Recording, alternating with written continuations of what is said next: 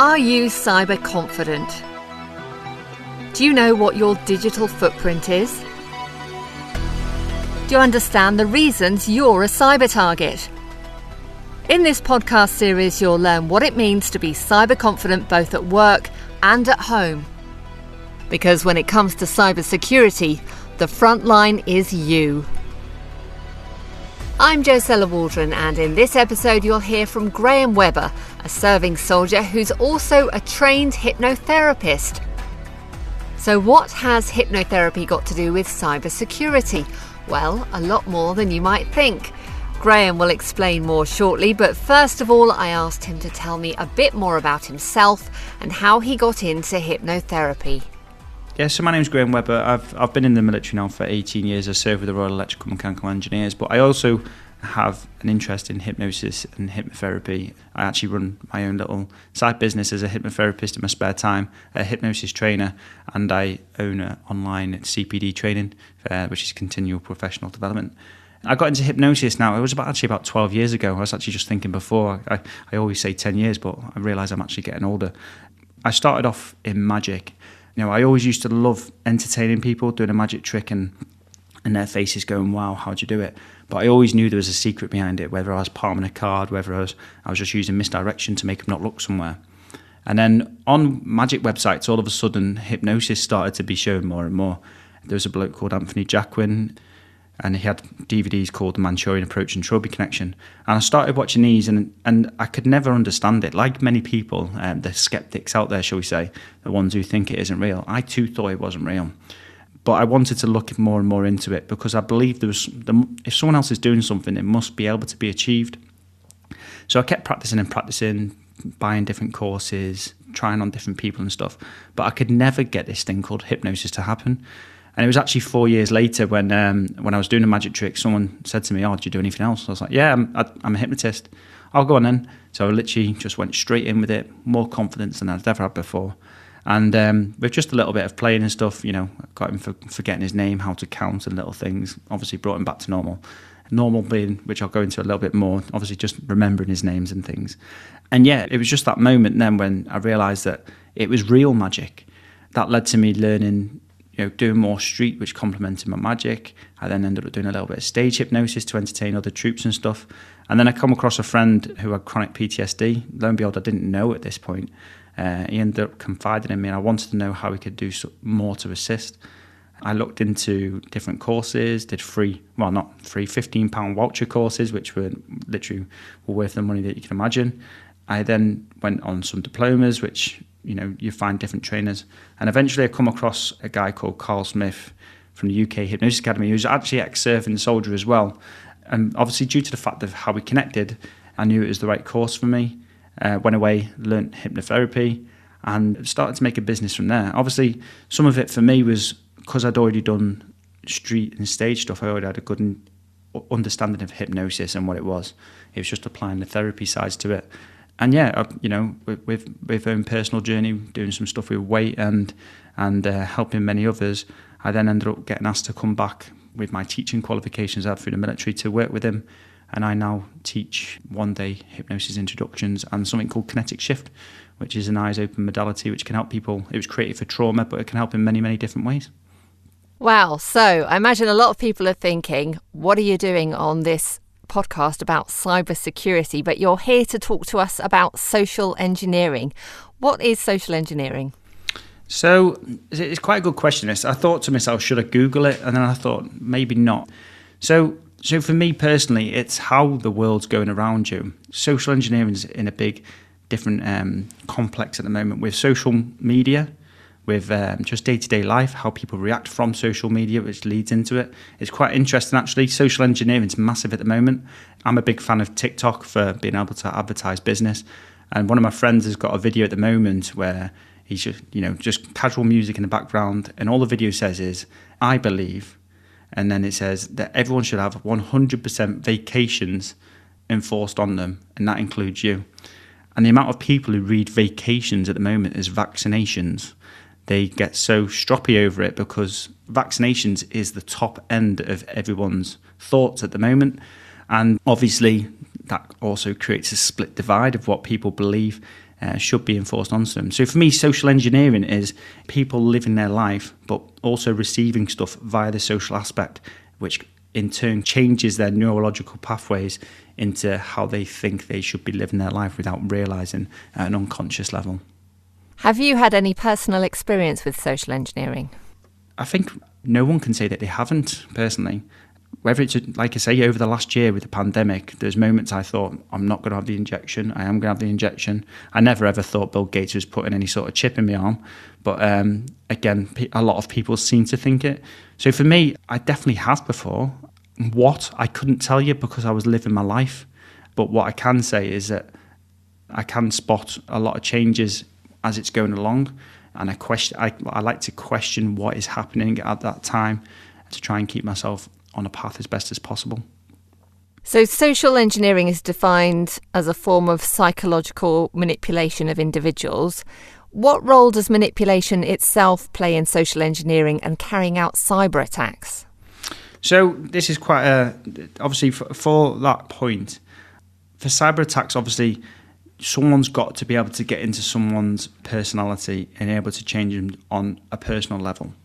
Now, a lot of people try and think that hypnosis can achieve this, and it 100% can't.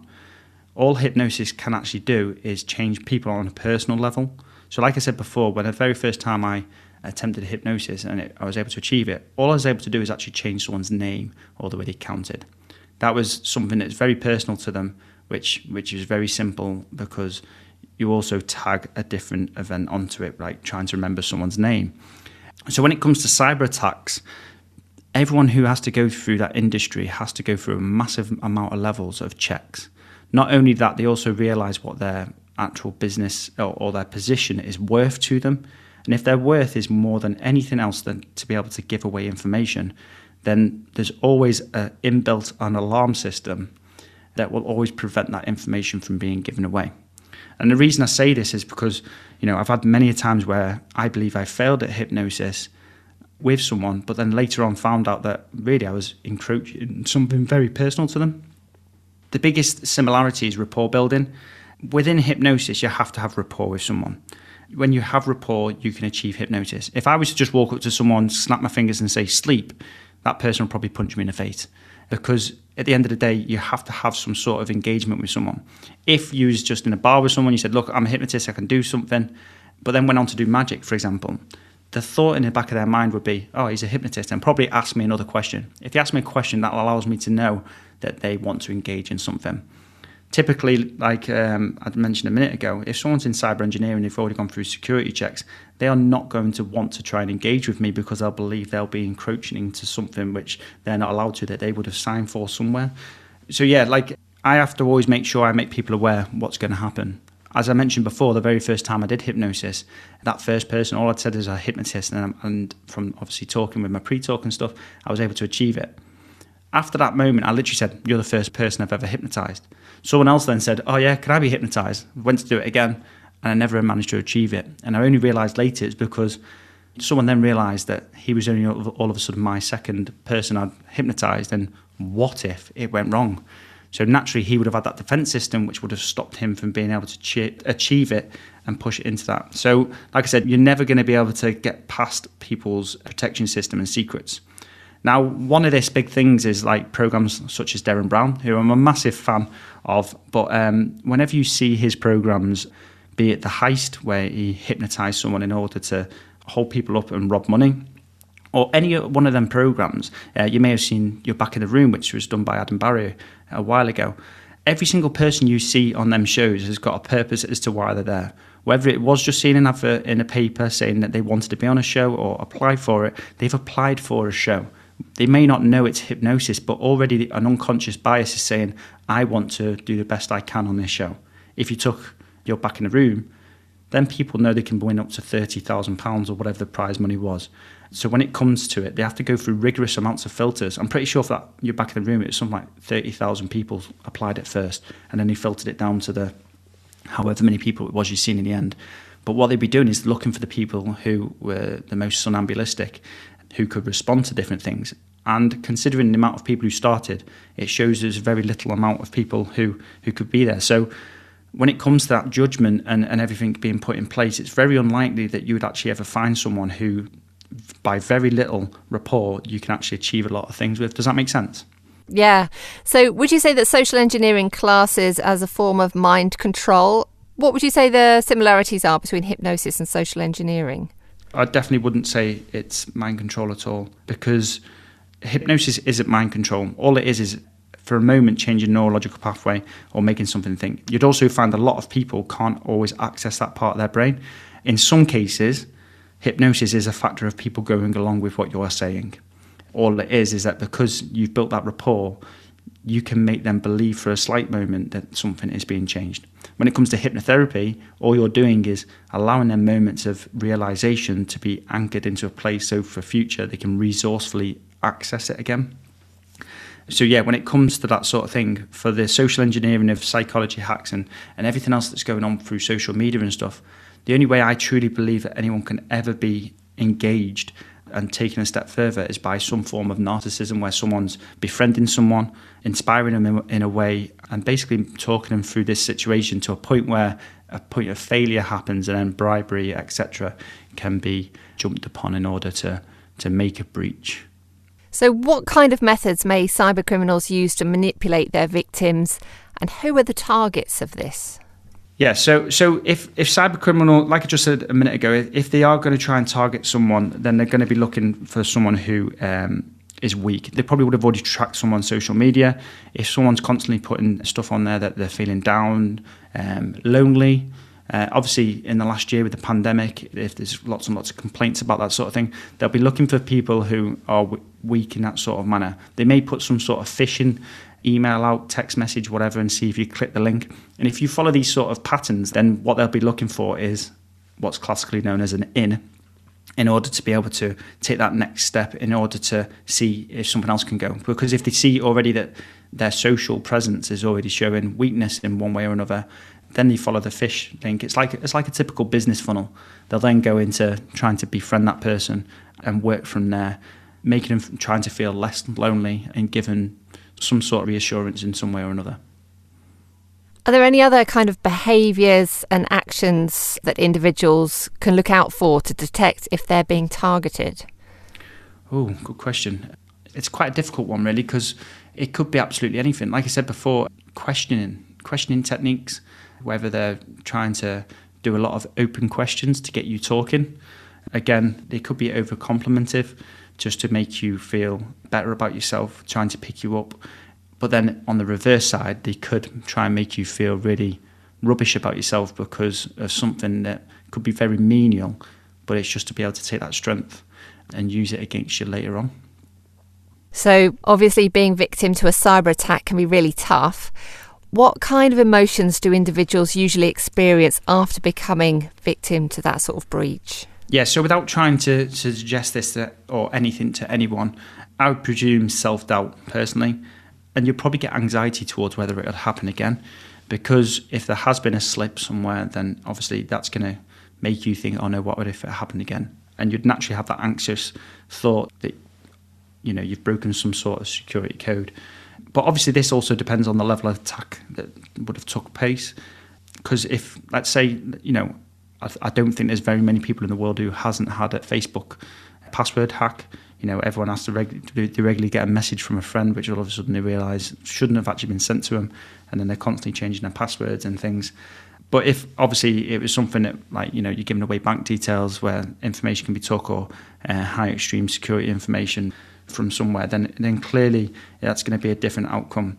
But yeah, obviously you just need to realise that how many days you've lived without doing it to be able to, and and the one that it may have happened, uh, and maybe look at them patterns and, and go back through and retrace.